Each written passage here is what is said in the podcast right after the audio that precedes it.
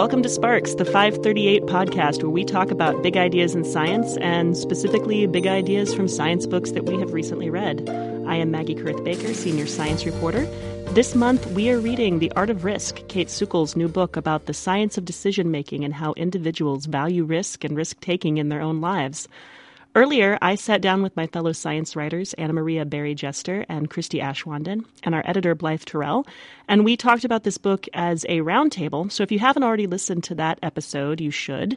Today, though, I am chatting with the book's author, Kayt Sukel herself, to find out a little bit more about the story behind the book and the story behind the science that the book is about. Kayt, welcome to Sparks. Thanks for having me. It's a pleasure. So, I wanted to start out by talking about you because this book really grew out of your own personal life.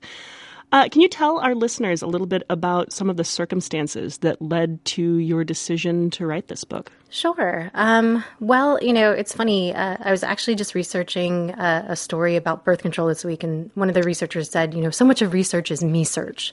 And I think that's a lot of where these ideas come from for me as well.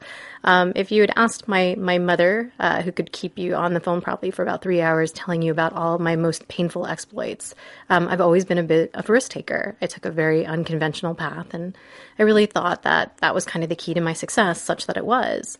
But I hit 40. I had gotten divorced. I had moved back to the States from Europe. I was in this little suburban, you know, s- single level home and got a mortgage and a station wagon. And all of a sudden, I wasn't taking any risks anymore.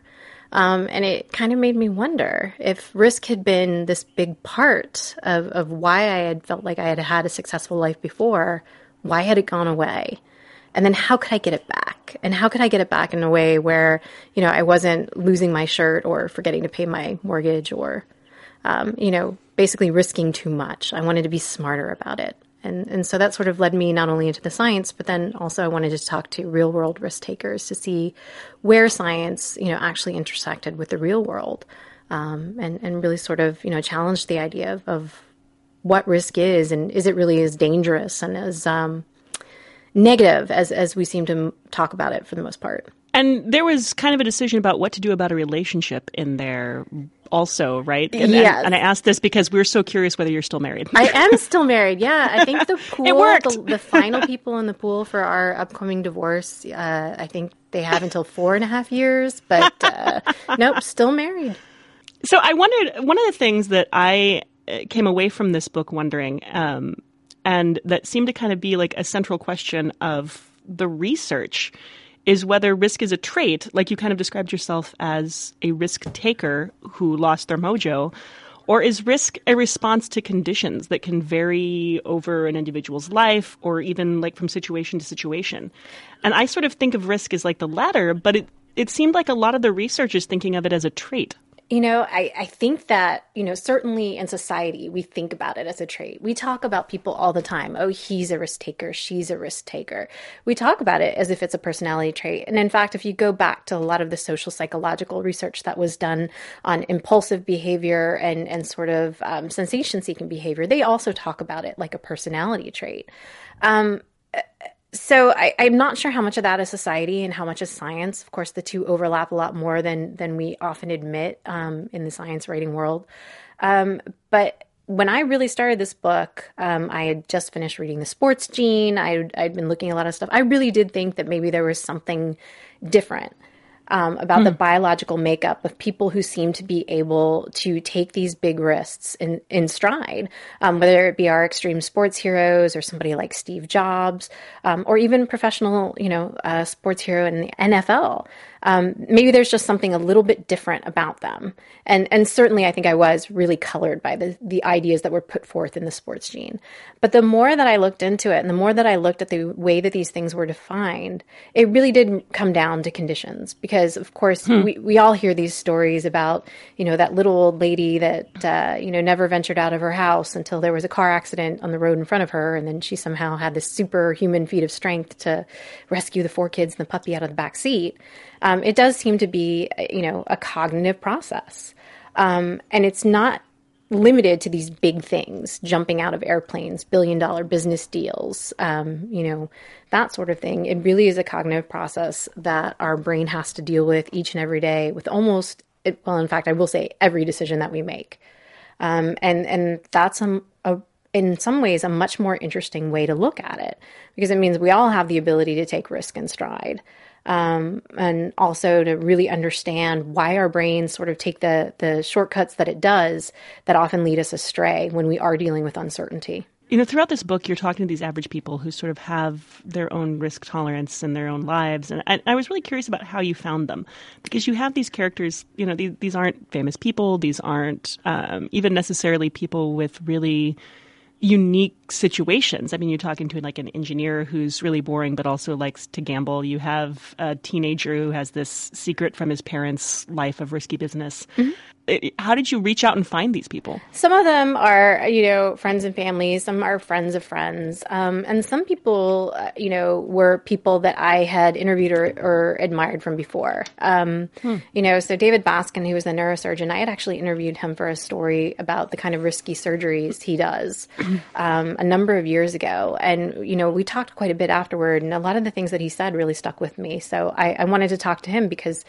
you know this whole idea of taking risk for ourselves uh, you know what happens when when you have somebody's skull opened up in front of you and you're mucking about in their brain to remove a tumor that every other doctor uh, that they've seen has said is impossible to remove how, how do you make that leap um, Andy Frankenberger, I, I, actually knew him when I was a teenager, and it, you know we haven't kept in great touch. But seeing you know him go from you know this Wall Street guy to a professional poker player, and not only that, a two-time World Series of Poker champion, has been really interesting to see from afar. Hmm. Um, and then Steph Davis, I, I actually uh, I I think of her as famous, at least in the extreme sports world, because she's she really is a badass and um, in a lot of ways a female role model because she's usually um, so often the only woman that is kind of representing um, what are some really risky sports. And in fact, when, and, and, this is the woman that that base jumped after her husband died. Yes, she is a free solo climber and a base jumper. She is one of the first women who free soloed um, a few peaks in Yosemite. She's she's was married to Dean Potter first, who actually just died,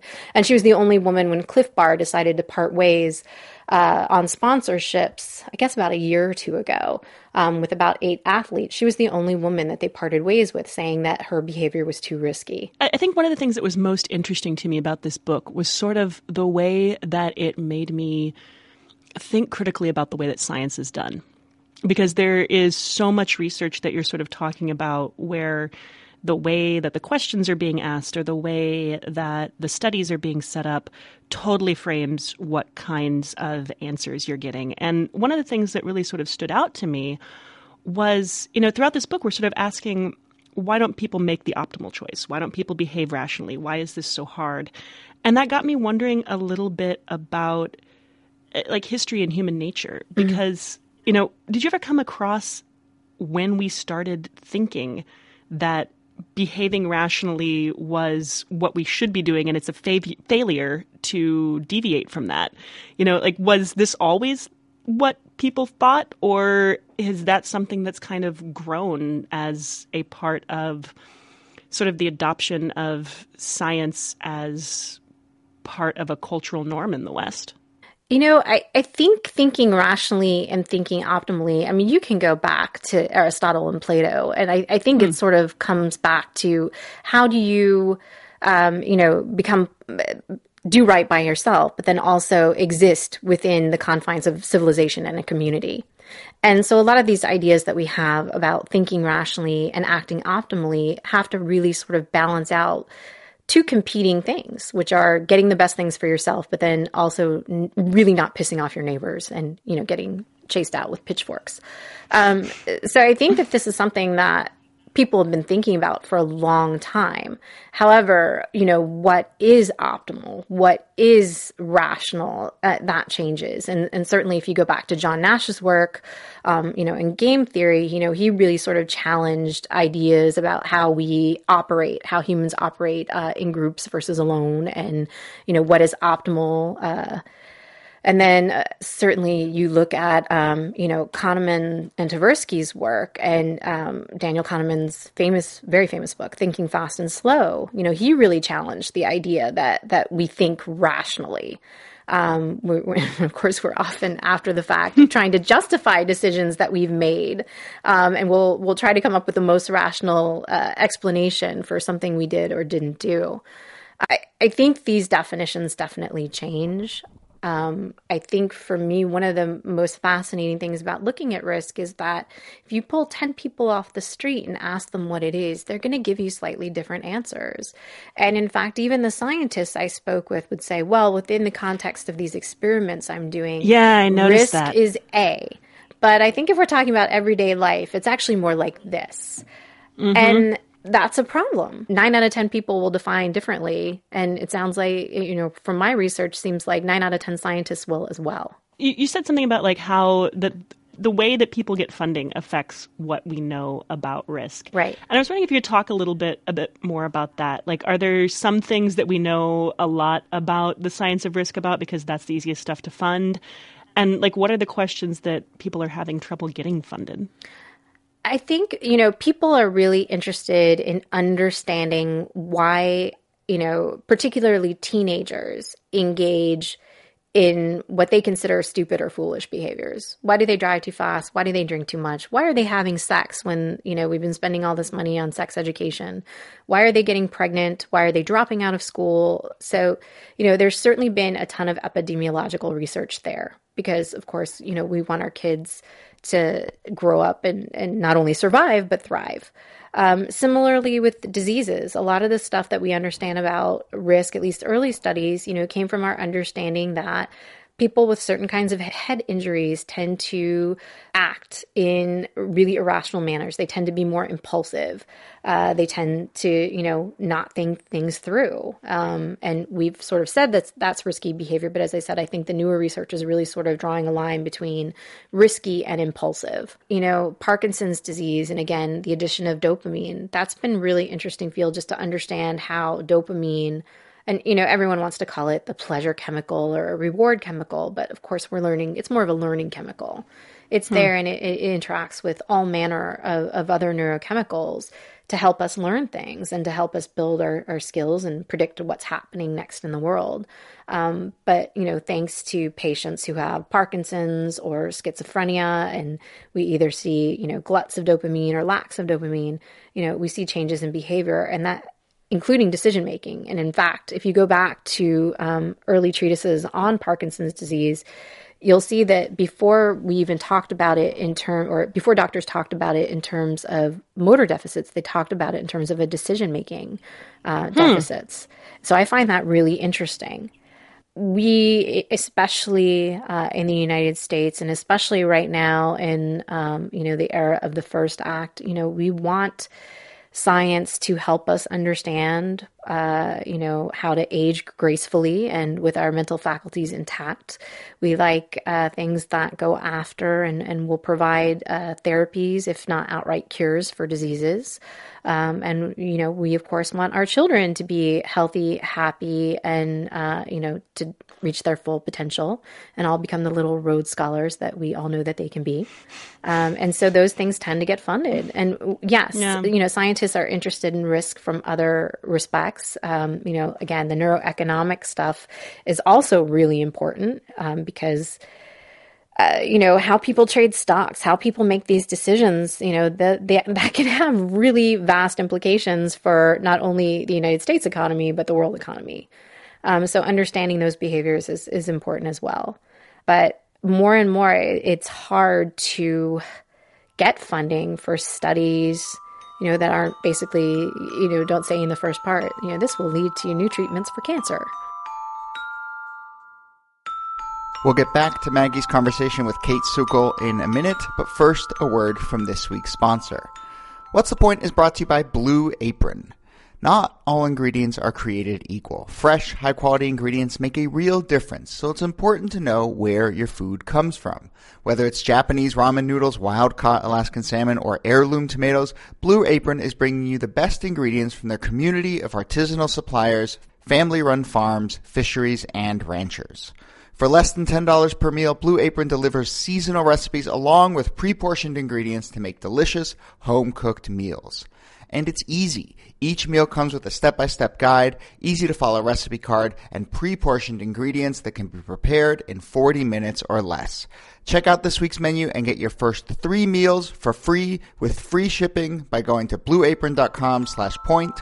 That's blueapron.com slash point. Okay, back to the show, and here is Maggie. I noticed that throughout this book there are a lot of tensions between kind of almost contradictory ideas in the science. Mm-hmm. And like one of those things kind of pertains a lot to the genetics research, where you have these chapters where you're talking about these genes that seem to be engaged in decision making and risk tolerance. But then you're also saying, you know, okay, wait, you know, we shouldn't get too excited. Genetics isn't that simple. There's not a risk gene. And you have like this example of dopamine as being this thing that when we sort of first started studying it, everybody got all excited about the love chemical and, you know, it, Mm-hmm. and it, our understanding of what it is has changed drastically Right. as we've studied it more. And I'm curious, like, how you balance that kind of tension as a writer and, and also how the scientists balance that kind of tension. Because, you know, their research depends on them saying this gene is involved, but they're also simultaneously trying to say, but like, it's not the risk gene. Right. And it's tough because, you know, then how can they get more interest in it? Because nobody except, you know, hardcore science geeks want to sit there and listen to how dopamine, you know, interacts with, you know, estrogen and oxytocin and, uh, you know, glutamate and all these other things to have this really weird cascade of events. And it totally depends on whether you're doing A or B or C. Um, but of course, that's how much life is. I think for scientists, you know, when you are schooled in the scientific method, you you understand that it's it's it's teensy steps, right? You're taking baby steps to to answer a bigger question. You're trying to answer or at least get, you know, null answers for little questions along the way. You understand that small steps are eventually going to get you there.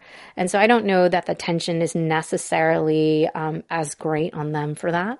Although we are seeing, you know, thanks to the internet and, and these databases of um, participant data, either brain scans or, um, you know, uh, sequencing, genetic sequencing, they're sharing that data and they're sharing ideas to try to get a better idea of what's going on. And so these large scale consortiums are really trying to make sense of what is often a lot of disparate and contradictory data. And I, I think that's great. As the science writer, you know, that's the tricky part.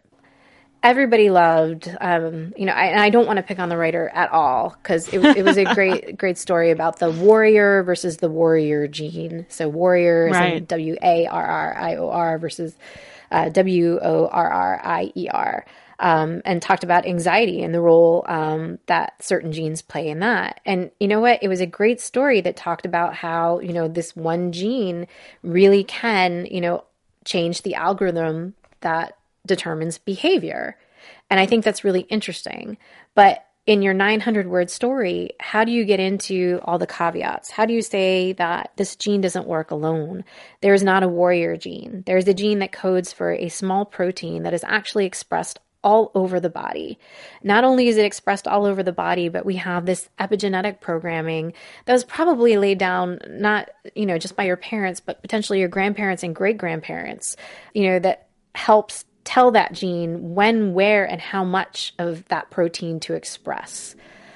It, it's it's hard, um, and it's a challenge I think for all science writers right now to to create the story that is engaging, to help lay readers understand why this stuff is so important, but then to also you know sort of express just how complex it all is. What is the risk of people thinking there's a risk gene? I think the risk of people thinking there's a risk gene is that they want to justify bad behavior. Oh, I, I couldn't help cheating on you, honey. I have the risk gene.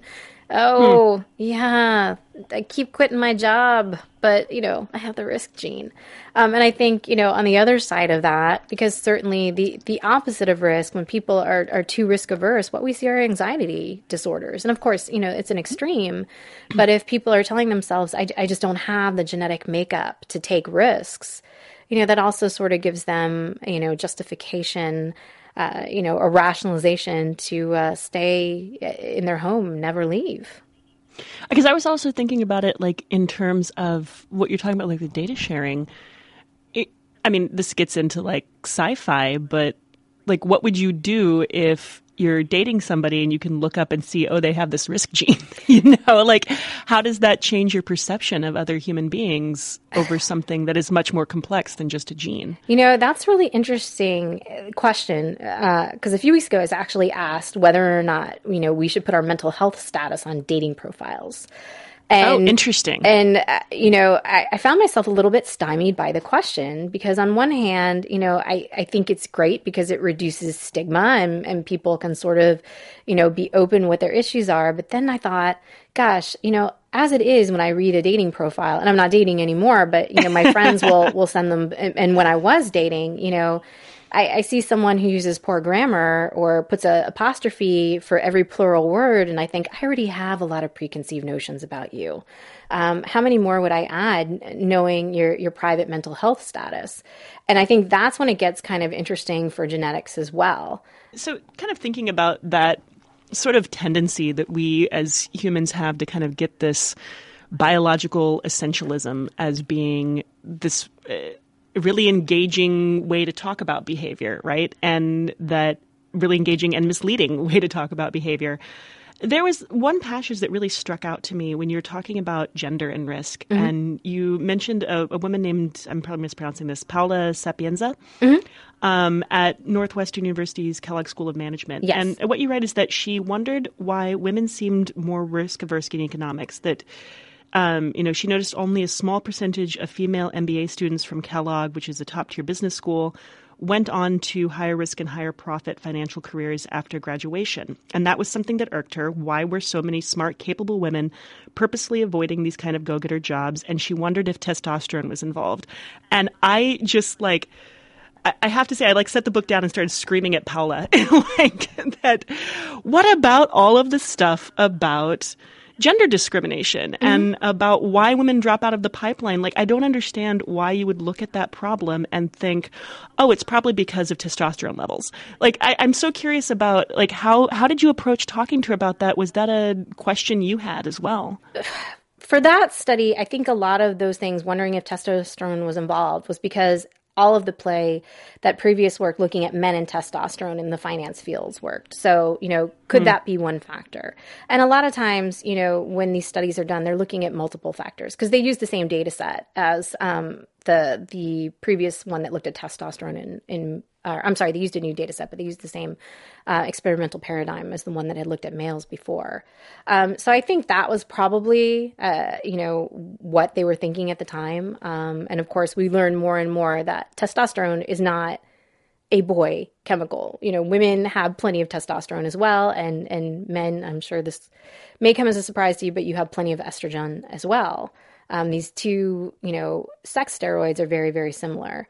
Now, there have been tons of studies that have looked at why women, you know, don't take these kinds of jobs, what's going on, you know, and again, you get back to this decision making thing whether when women choose to do it, is it are they rationalizing it after the fact? Not to say that these aren't issues, but is there a piece of biology that we may be missing?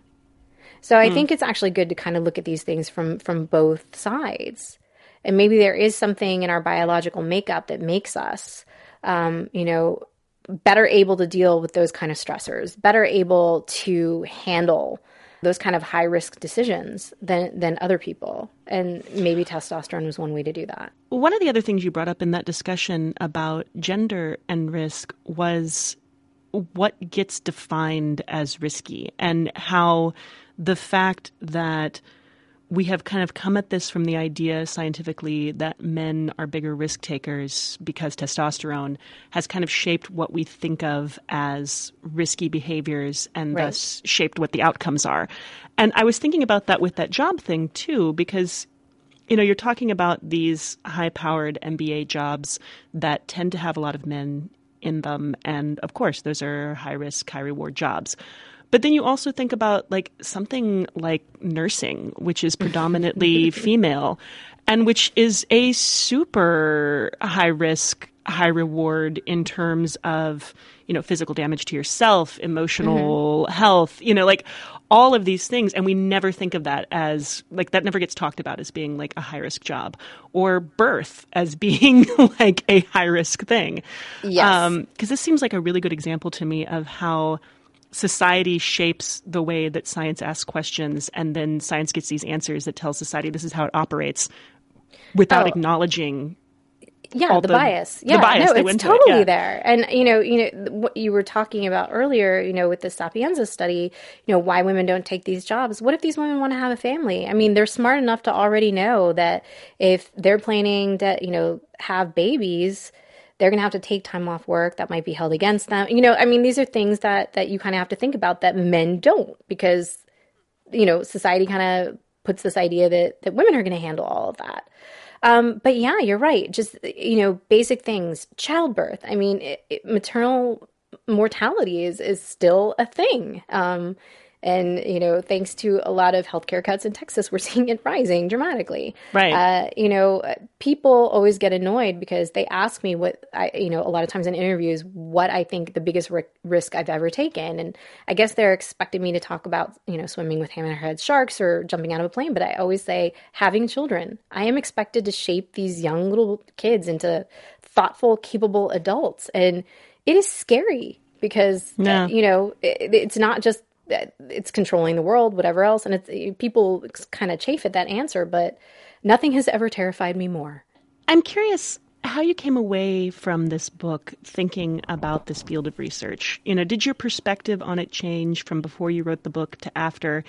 And in particular, is this field of research offering the kind of answers that you were hoping it could offer you when you went into writing this? Yes and no. Um, so I think on one hand, um, you know, the idea that risk taking is not a personality trait, that it's actually a cognitive process was really a good thing for me because it made me rethink uh, why I was saying no so often. And um, as much as these days we throw around mindful to the point where it's become almost a meaningless buzzword, you know, we're learning more and more, especially in terms of decision making, in terms of skill building, why self awareness is so important.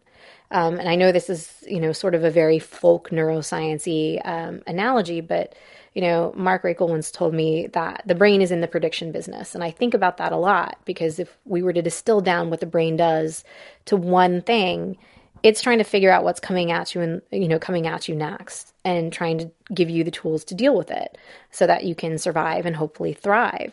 But because the brain is such an expensive you know organ to run it, it, it has to try to cut down on resources wherever it can. And so when you sort of understand why it's filling in the blanks the way that it does i think that that's more valuable in understanding why you make decisions. Um, but you know, I, I would like to see more rigorous science just on the behavior itself, not in terms Yeah. of just a diagnosis.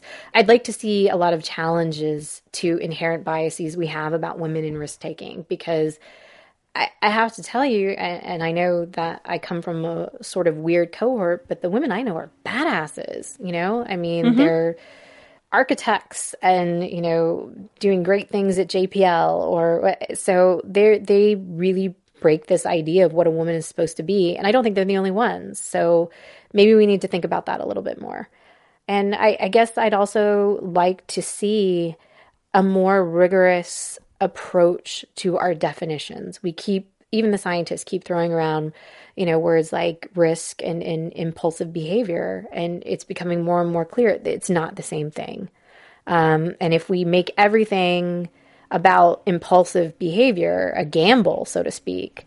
Um, you know we can't really understand all the ways where risk works in our favor. And you know what? Quite often it does. Thank you. Thank you so much for this. This has been a really interesting conversation. And I I feel like I say like this has been an interesting book for me for thinking critically about science. And I hope it is for our readers as well.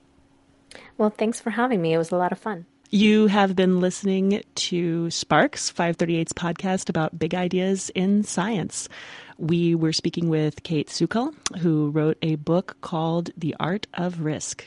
Next month on Sparks, we will be doing a special Thanksgiving feast edition where we are reading J. Kenji Lopez Alt's The Food Lab and making food out of the food lab and testing our own ideas about the science of food and what the results turn out to be.